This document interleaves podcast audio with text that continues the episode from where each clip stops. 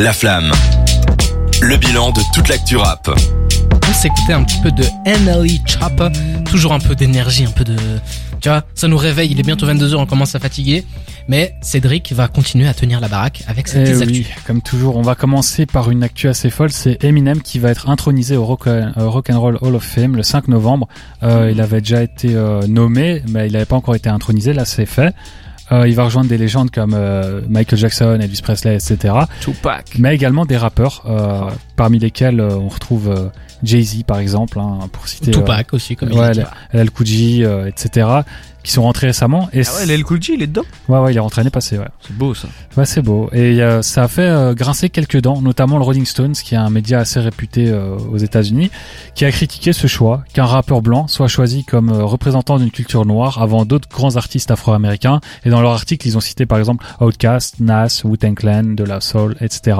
Donc euh, d'autres grands rappeurs. Évidemment, cet article-là du Rolling Stones a été fortement critiqué. Ils ont fait un top tweet euh, sur un bad buzz. Hein. Ils se sont fait énormément descendre. Il y a des gens qui comprennent leurs critiques, enfin leurs euh, remarques plutôt, et il y a d'autres personnes qui euh, qui disent qu'Eminem mérite tout à fait d'être dans le Rock and Roll Hall of Fame et de rentrer même avant ces autres artistes-là. Euh, mais c'est pas tout pour Eminem puisqu'il a battu un, record cette semaine. pardon, ce mois, le mois d'avril, il a eu 317 millions de vues sur YouTube, ce qui est un record pour Millions.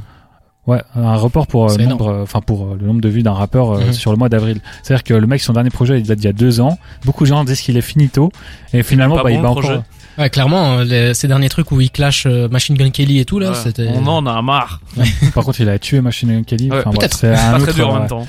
Ouais, c'est vrai. Et euh, voilà, du coup, il a, il a battu un record, 317 millions de vues en un mois pour un gars qui est finito. J'ai trouvé ça assez impressionnant, donc j'ai voulu le relever. Euh, de l'autre côté euh, de l'Atlantique, une autre personne qui est censée être finito, c'est Diams. Depuis plus de 10 ans, elle a mis fin à sa carrière de rappeuse.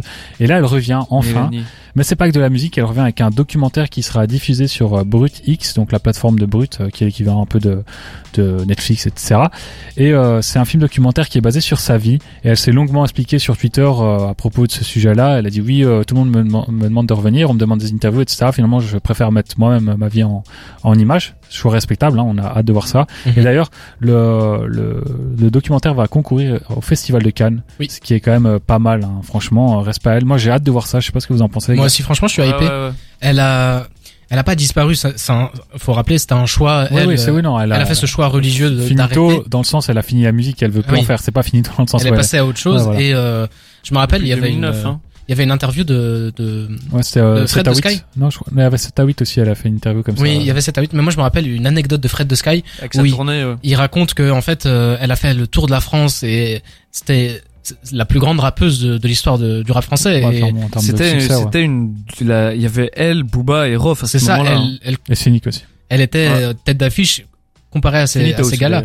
C'est c'est triste à dire que oui, c'est une femme et elle était pas au niveau de ces gars-là, mais il faut se rappeler qu'à l'époque c'était quand même Non, exceptionnel. c'est encore compliqué hein. aujourd'hui. Et surtout, Parce ce, que- qui, ce qui change et ce qu'on voit maintenant, c'est que la plupart des rappeuses qui percent, c'est euh, avec des attributs. euh, Enfin, elles percent parce qu'elles sont, euh, comment dire, sexiologées. Enfin, je sais pas comment Oui, dire. sexualisé. Ouais, euh, Voilà, je- je- pas le, Le physique terme. est vachement mis en Ouais, avant, voilà, alors que Diams pas du tout. Ouais, Diams, c'était vraiment la qualité d'écriture, le rap et tout, et c'est ce qui a forcé euh, le respect, surtout Oui. parce que c'était aussi une très bonne clasheuse. On se souvient de ses bifs euh, Oh à la là radio. Oui, mais, mais justement, juste pour finir mon anecdote avec euh, Fred de Sky, il raconte qu'elle a fait le tour de, de France et que au bout d'un moment, elle rentre chez elle et que en fait, elle était triste. Elle, elle avait tout le succès possible qu'une rappeuse puisse s'imaginer, mais elle n'était pas épanouie dans sa vie et donc Mhm. elle a fait ce choix de se retirer de la scène médiatique et de se voilà se dévouer à sa, vie à sa vie familiale.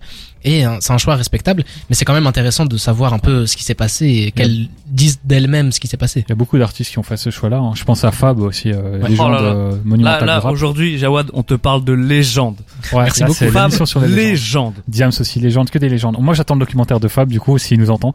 Et euh, voilà, donc on a hâte, on a hâte de regarder ce documentaire Mais- sur Diams. Franchement, en plus, euh, c'est une femme très intelligente. euh, On se souvient de ses textes. Franchement, Diams, euh, elle doit avoir tellement de choses à raconter. Il faut se rappeler aussi que quand, quand on parlait du, du niveau qu'elle avait, c'est c'est vrai qu'aujourd'hui les les rappeuses percent beaucoup parce que elles jouent de leur féminité et euh, Elles ont raison aussi. Hein, Elles On ont bah oui oui va- c'est quelque chose de totalement qu'elle- honorable et il faut il faut que ça se fasse mais Diams, euh, c'était une femme plus forte que tous les hommes. C'était pas juste une femme euh, qui s'assume ou qui pas du tout. Vraiment, elle faisait du rap euh, comme tous les mecs en faisaient à l'époque. Elle mettait au carreau absolument tout le monde. Non, mais- Il y a un truc moi qui m'a choqué, c'est euh, Soprano. euh, c'est dans un son, euh, c'est dans euh, son premier album solo. Il y a un morceau avec Diams, avec Diams, pardon, où en gros il est dans une euh, séance chez le chez le psy et euh, enfin non c'est en gros non c'est mélancolique anonyme euh, le, le nom du son et en gros euh, c'est comme s'il était chez les alcooliques anonymes mais euh, ils sont mélancoliques quoi. Donc euh, voilà un concept bien années 2000 et euh, un peu comme euh, When I'm Gone de Eminem. Enfin on lâche des refs on lâche des refs.